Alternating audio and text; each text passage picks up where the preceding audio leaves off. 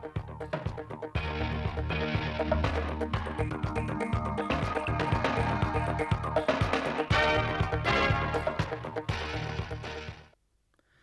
kính chào quý vị và các bạn đến với bản tin thời sự trực tiếp 16 giờ ngày 15 tháng 10 của Đài Phát thanh và Truyền thanh Hóa. Chương trình đang được thực hiện trực tiếp trên sóng FM tần số 92,3 MHz.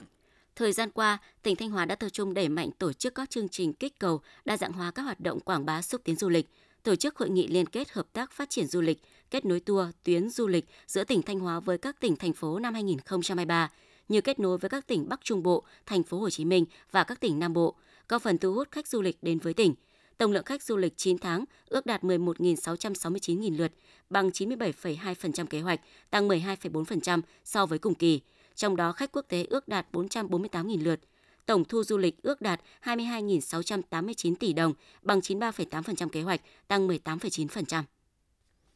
Theo Ủy ban nhân dân huyện Triệu Sơn, tổng kế hoạch đầu tư công năm 2023 huyện được giao là 220.179 triệu đồng.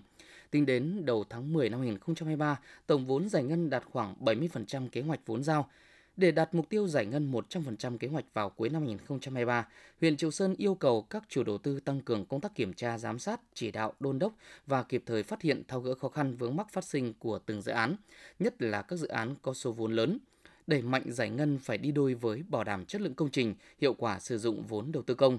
Cùng với đó, đề cao vai trò trách nhiệm của người đứng đầu trong chỉ đạo tổ chức thực hiện các dự án từ khâu chuẩn bị đầu tư, công tác giải phóng mặt bằng đến thực hiện dự án nhằm siết chặt nâng cao chất lượng đào tạo và cấp đổi giấy phép lái xe theo chỉ đạo của Bộ Giao thông Vận tải. Từ đầu năm đến nay, Sở Giao thông Vận tải Thanh Hóa đã triển khai nhiều giải pháp, trong đó chú trọng đào tạo kỹ năng xử lý các tình huống tham gia giao thông. 9 tháng năm 2023, Sở Giao thông Vận tải đã cấp gần 67.000 giấy phép lái xe, trong đó tổ chức học sát hạch cấp mới gần 33.000 giấy phép lái xe, gồm các loại giấy phép lái xe mô tô và ô tô các hạng, còn lại là cấp đổi, cấp do bị mất – So với cùng kỳ năm 2022, việc thực hiện cấp đổi giấy phép lái xe giảm 16,7%. Sáng nay 15 tháng 10, tại Thái Miếu nhà Hậu Lê, phường Đông Vệ, thành phố Thanh Hóa, Hội đồng Họ Lê tỉnh Thanh Hóa đã tổ chức lễ vinh danh và trao thưởng 50 triệu đồng cho quán quân Olympia năm 2023 Lê Xuân Mạnh. Tại buổi lễ, đại diện Hội đồng Họ Lê Thanh Hóa đã dâng hương, báo cáo thành tích, đồng thời biểu dương và đọc thư chúc mừng của Chủ tịch Hội đồng Họ Lê Việt Nam gửi tới em Lê Xuân Mạnh, người đã xuất sắc giành ngôi vị quán quân Olympia năm 2023 và chiếc vòng nguyệt quế đầy danh giá, làm dạng danh truyền thống xứ Thanh, đất học và khoa bảng nói chung, cũng như dòng họ Lê nói riêng. Tiếp theo là phần tin trong nước. Kỷ niệm 67 năm ngày truyền thống Hội Liên hiệp Thanh niên Việt Nam 15 tháng 10 năm 1956, 15 tháng 10 năm 2023, Trung ương Hội Liên hiệp Thanh niên Việt Nam đã tổ chức chương trình trao giải thưởng 15 tháng 10 cho 82 cán bộ có nhiều thành tích tiêu biểu xuất sắc trong công tác hội và phong trào thanh niên. Qua 67 năm, đến nay Hội Liên hiệp Thanh niên Việt Nam có hơn 9,9 triệu hội viên, tổ chức hội đã có ở 63 tỉnh thành phố. 82 cán bộ Hội Liên hiệp Thanh niên Việt Nam tiêu biểu được tuyên dương. Dù độ tuổi khác nhau, ngành nghề công việc không giống nhau, tới từ các vùng miền khác nhau, nhưng đều là những cán bộ đang thắp lửa và giữ lửa cho phong trào, đang ngày đêm miệt mài không ngừng, rèn luyện khát khao công hiến, dấn thân đầy tinh thần trách nhiệm nhân ái nghĩa tình, nỗ lực không ngừng luôn tiến về phía trước.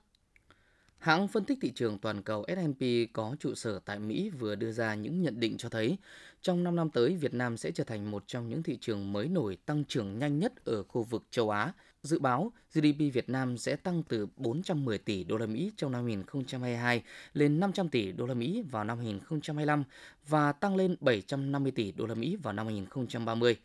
GDP bình quân đầu người của Việt Nam cũng tăng trưởng nhanh từ 4.150 đô la Mỹ một năm trong năm 2022 lên 5.000 đô la Mỹ vào một năm vào năm 2025 và tăng 7.300 đô la Mỹ một năm vào năm 2030. Từ đó sẽ giúp mở rộng quy mô thị trường tiêu dùng nội địa của Việt Nam.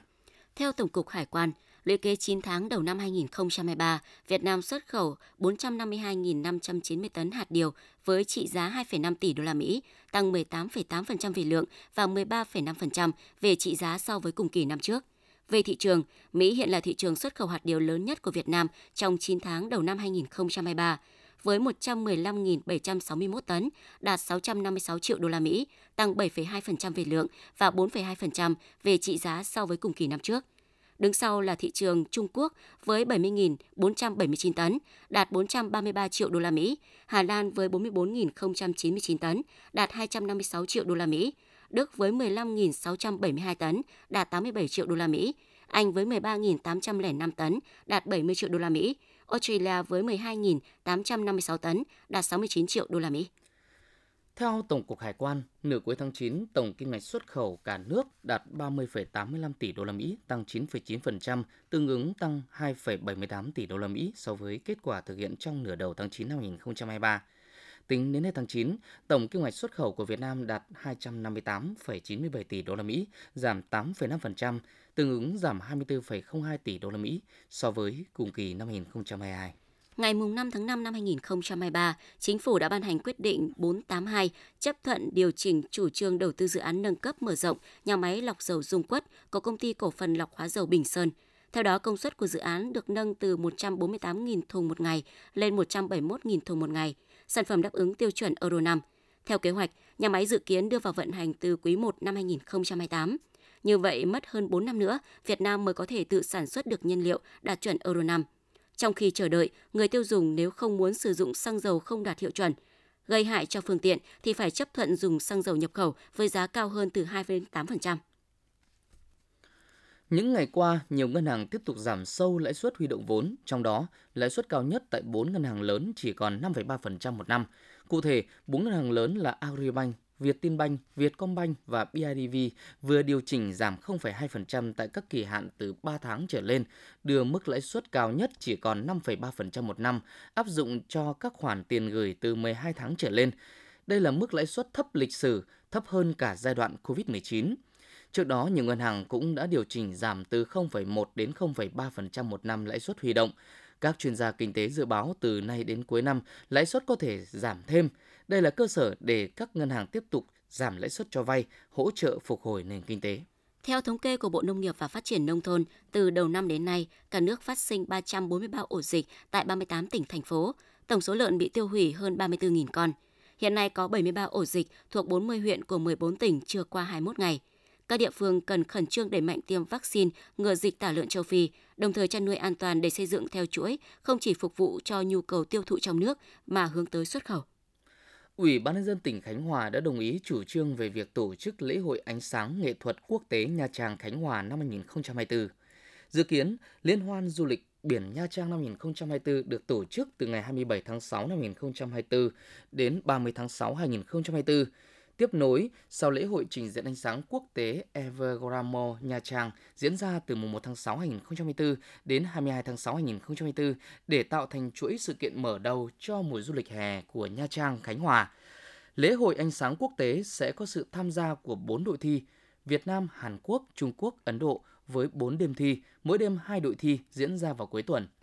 Đội chiến thắng của lễ hội ánh sáng quốc tế sẽ tham gia trình diễn trong đêm khai mạc Liên hoan du lịch biển Nha Trang 2024. Dự án hỗ trợ xây dựng và triển khai hệ thống quản lý thông tin HIVS do Cục Phòng chống HIVS là đơn vị đầu mối triển khai nhằm mục tiêu hoàn thiện, nâng cấp và mở rộng hệ thống quản lý thông tin HIVS, nâng cao năng lực phân tích cảnh báo dịch quốc gia, cải thiện chất lượng chương trình và kịp thời đáp ứng y tế công cộng thông qua việc áp dụng các kỹ thuật công nghệ tiên tiến trên thế giới và theo các quy chuẩn của Việt Nam, dự án xây dựng và triển khai các hệ thống thông tin quốc gia bao gồm hệ thống quản lý thông tin HIVS, sổ theo dõi điều trị HIV cũng như một số hệ thống hỗ trợ cho thành phố Hồ Chí Minh bao gồm bệnh án điện tử HIV trực tuyến và ứng dụng hỗ trợ theo dõi chăm sóc sức khỏe.